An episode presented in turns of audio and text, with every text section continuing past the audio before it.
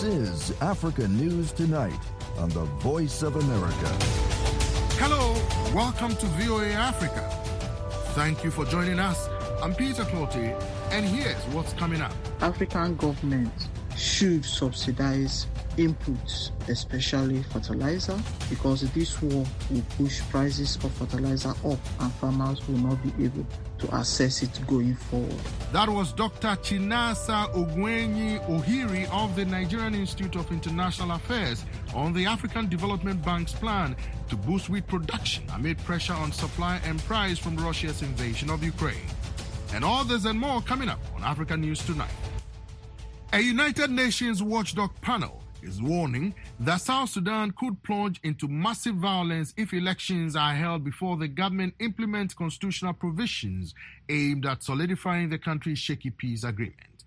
The three member Commission on Human Rights in South Sudan has submitted its latest report to the UN Human Rights Council.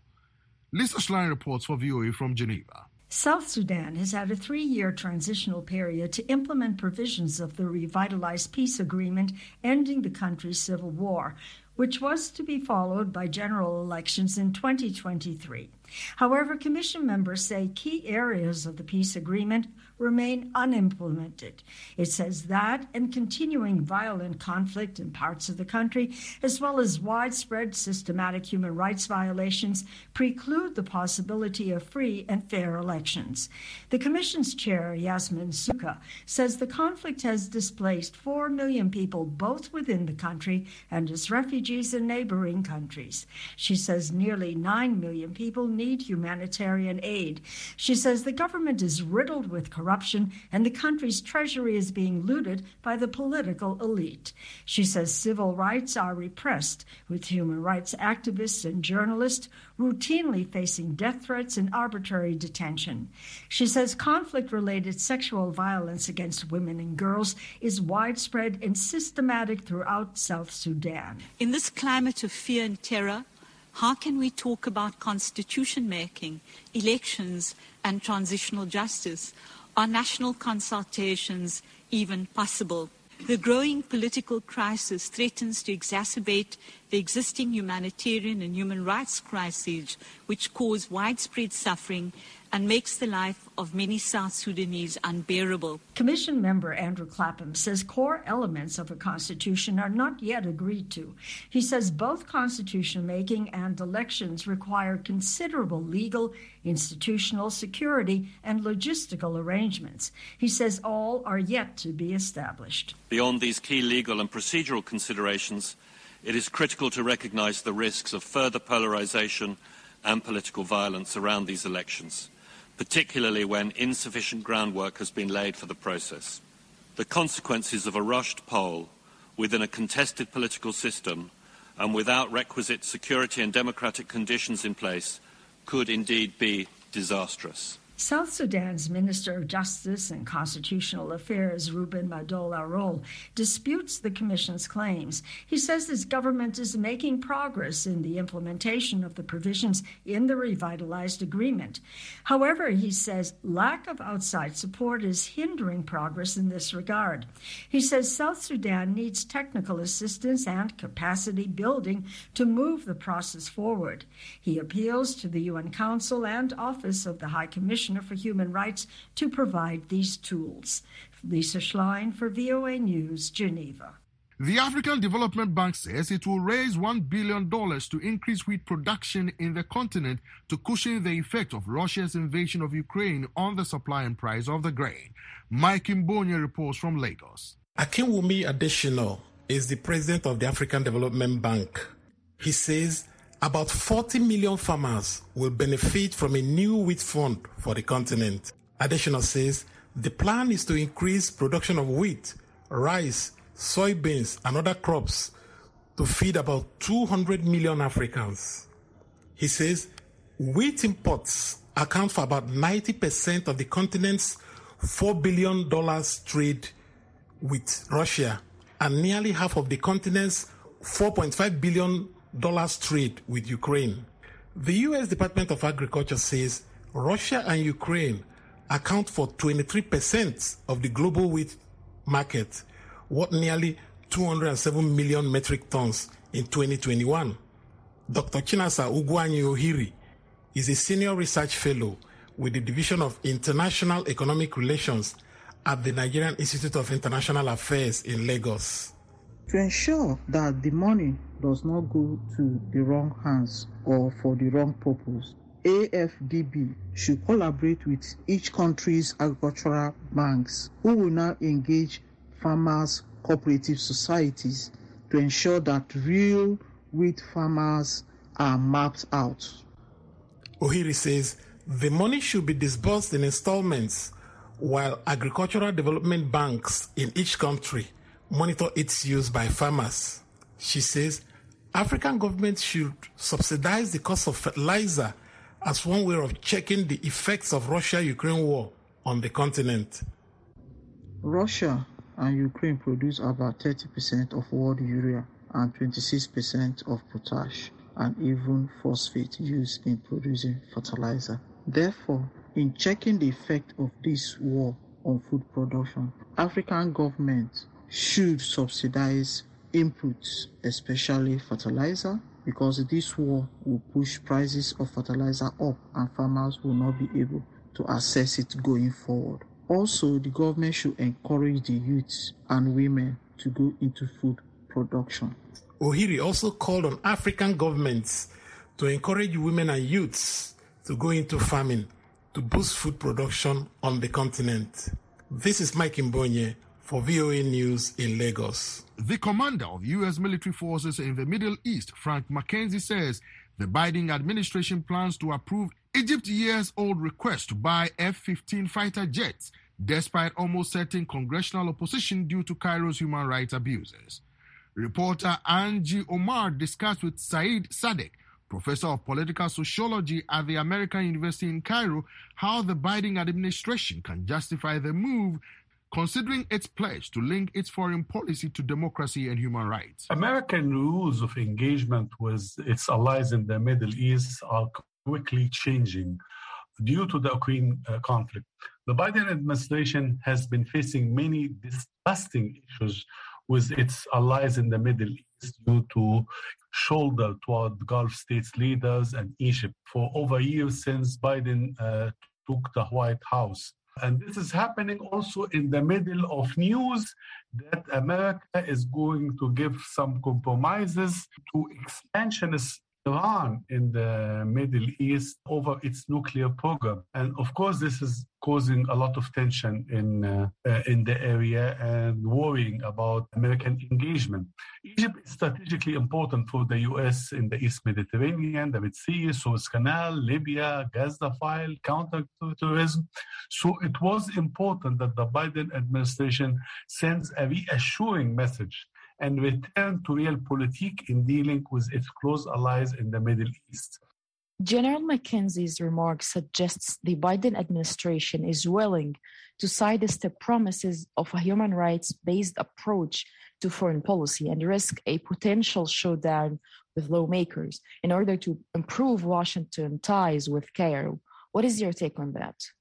As you know, the, the Muslim Brotherhood is classified in Egypt as a terror organization, like maybe nine or 10 countries are doing the same uh, toward the, this organization. Previous attempts in several European countries and also the US to designate the Muslim Brotherhood as a terror organization has failed to, due to the intelligence services links that this organization is having with them in many Western countries in monitoring uh, Muslim communities in Europe and the US. Today, the organization has lost much of its influence and power. So calls to the to defend them under the slogan of human rights uh, uh, did not work again, realpolitik uh, has begun to resurface again in American foreign policy toward the Middle East and Egypt in particular. Uh, many American uh, lawmakers, as we mentioned before, like Ted Cruz, were aware about this standing uh, behind this cloud of human rights violation in Egypt, this, this smoke screen that is always being raised. In, in addition, Washington is now giving a lot of priority to its relations to its traditional allies rather than alienating them. they are taking into consideration the strengths of the uh, American arms lobby in the Congress that would withstand and oppose any members who would not approve this uh, deal. After the US paused arms sales to Egypt following Sisi seizure of power in 2013, its government sought to diversify its supply of military hardware, signing deals for French Rafale fighter jets and Russian Sukhoi Su 35s. Some analysts suggest that the US has taken this move with Egypt to counter its strategic rival Russia. Do you agree with such analysis? Yes, uh, remember President Biden was a vice president under Obama and he had witnessed that suspending uh, sending arms to Egypt pushed Cairo to seek badly needed weapons and spare parts from Russia, China, and Europe to be able to fight Islamist terrorism in North Sinai in 2013. This is the time when Egypt was classified among the 10 top countries facing terrorist threats according to Global Terrorism Index. This, of course, led to tension in Egyptian uh, American relations and was bad for the American arms uh, export uh, industry. That was Saeed Sadek, professor of political sociology at the American University in Cairo, speaking with reporter Angie Omar. Media watchdogs in southern Africa are calling on the government of Angola, Eswatini, and Zimbabwe to do more to protect press freedom following the publication of the Freedom in the World 2022 report, which says those countries are among the most oppressive authorities to media in the region, with concerns about repression as elections loom in Zimbabwe and Angola. Columbus Mavunga reports from Harare. The Media Institute of Southern Africa said it was concerned that Eswatini and Zimbabwe authorities were strangling the media as published in the recent Freedom in the World 2022 report.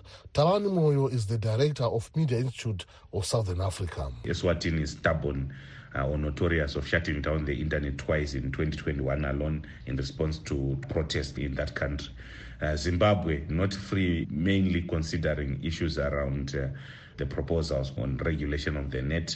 Uh, but also remember that uh, Zimbabwe is in the process of introducing the amendment of the Criminal Law uh, Codification and Reforms Act, which seeks to criminalize engagement of citizens with embassies. Uh, Angola is in an election season. Uh, its behavior will be watching closely. But also of interest were countries that were from Southern Africa in terms of status of internet freedom. That was a reference to Angola, Malawi, South Africa, Zambia, and Zimbabwe.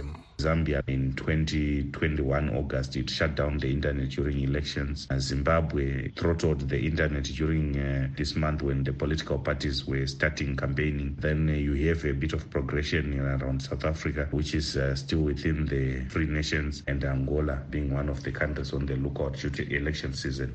Beginning of the year, I wrote projections on on state of freedom in Southern Africa, and this report tallies what I projected uh, and, and actually affirming my projections around uh, the trends that we're likely going to see uh, in 2022. Kindness Paradza, Zimbabwe Deputy Information Minister, dismissed the report, saying it is nonsense. Who has been harassed, detained, jailed, or killed in the last 12 months? He asked. Tafadzwa Mugwadi is from Zimbabwe President Emmerson Mnangagwa's ruling ZANU-PF party. Government has done adequate reforms to ensure that our journalists and media houses continue to enjoy the space that's so far opened in Zimbabwe in, under the Second Republic. It is therefore erroneous, mischievous, and a dangerous lie by Freedom House to allege that there is no freedom of the media in Zimbabwe. When President Mnangagwa took over from the late Robert Mugabe in 2017, he promised that citizens would enjoy all freedoms enshrined in the Zimbabwe constitution.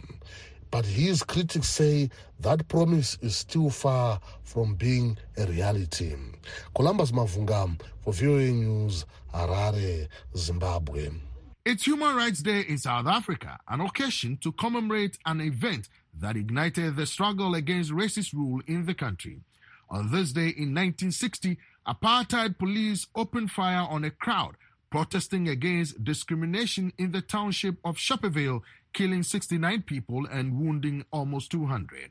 But as Darren Taylor reports, today's government is also accused of committing gross human rights violations. There have been a lot of serious breaches of human rights under the African National Congress, the ANC, since it came to power in 1994.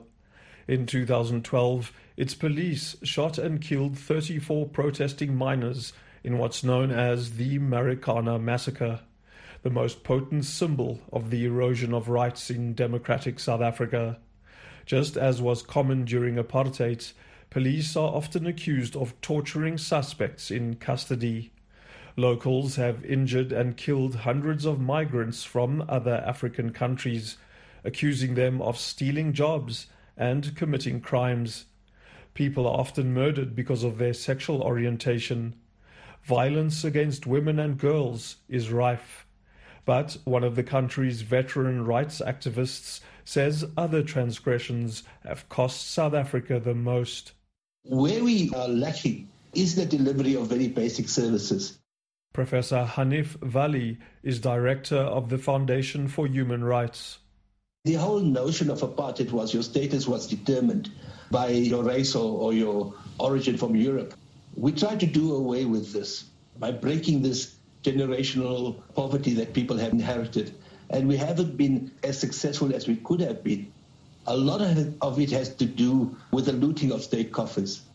Vally argues that ANC corruption and failed economic policies are largely to blame for South Africa today being the most unequal society in the world, according to the World Bank, with the globe's highest unemployment rate. Why is it, and the figure I've heard mentioned is 1.5 trillion rand has been stolen through corruption. Why is it that we're not recovering this money? How many people are being, in fact, prosecuted for that? We just had a situation where there were contrived riots. Uh, where are the prosecutions? People are gleeful about what they've done and damaged our country. They have no shame. You cannot have human rights without rule of law. Vally is convinced the most serious human rights abuse committed in democratic South Africa has been the alleged theft by successive ANC administrations, especially that of Jacob Zuma, of billions of dollars of taxpayer funds. It's quite disgraceful, quite shameful. And remember, it's not victimless crimes, these. When this money is stolen, it's coming from the, the services which should be delivered to the people in this country who suffered the most under apartheid. These people have education, health, housing. They will take themselves out of poverty.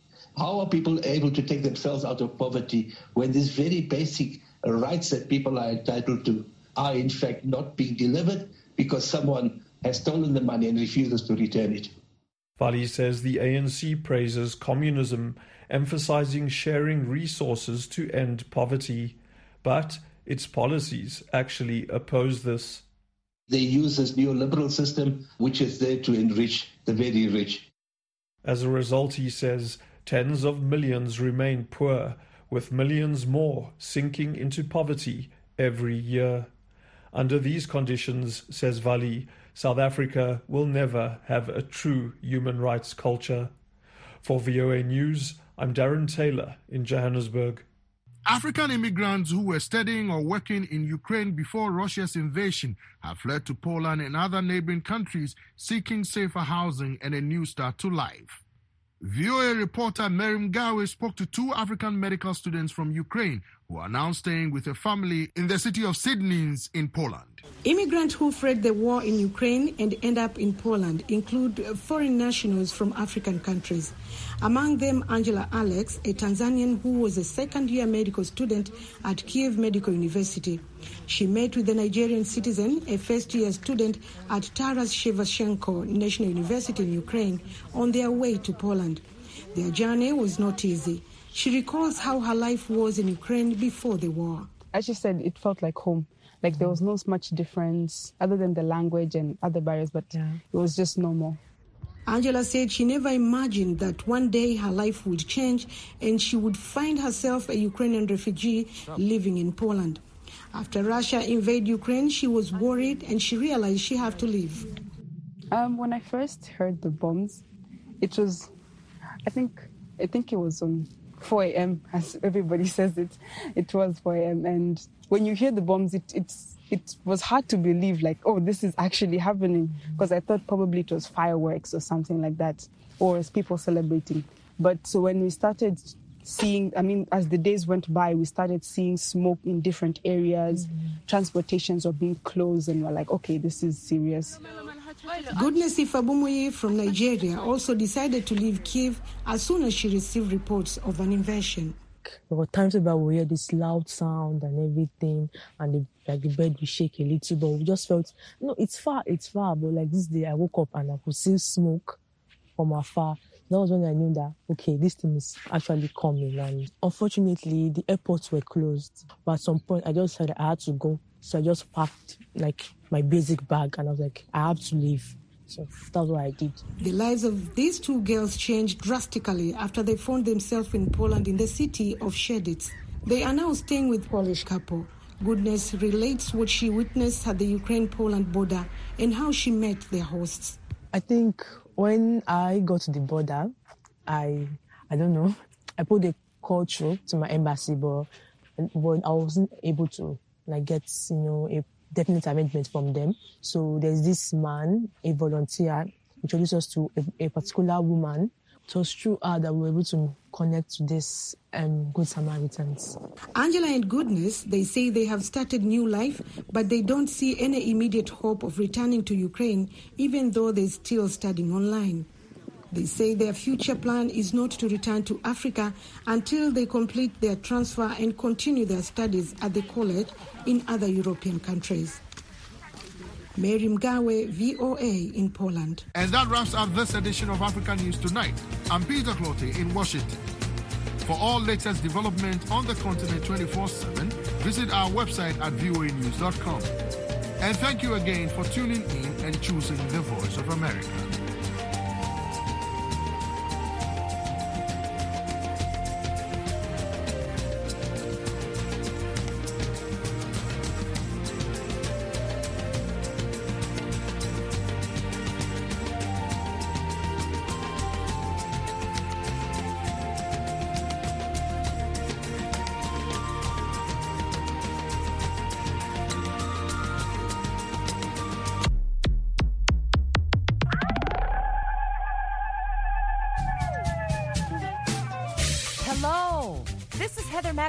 Host of Music Time in Africa. Join me every Saturday and Sunday for an hour of awesome African music.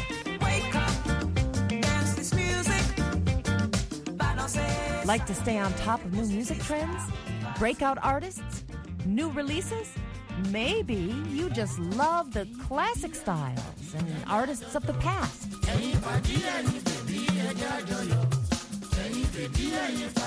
Or simply the sound and feel of a good beat.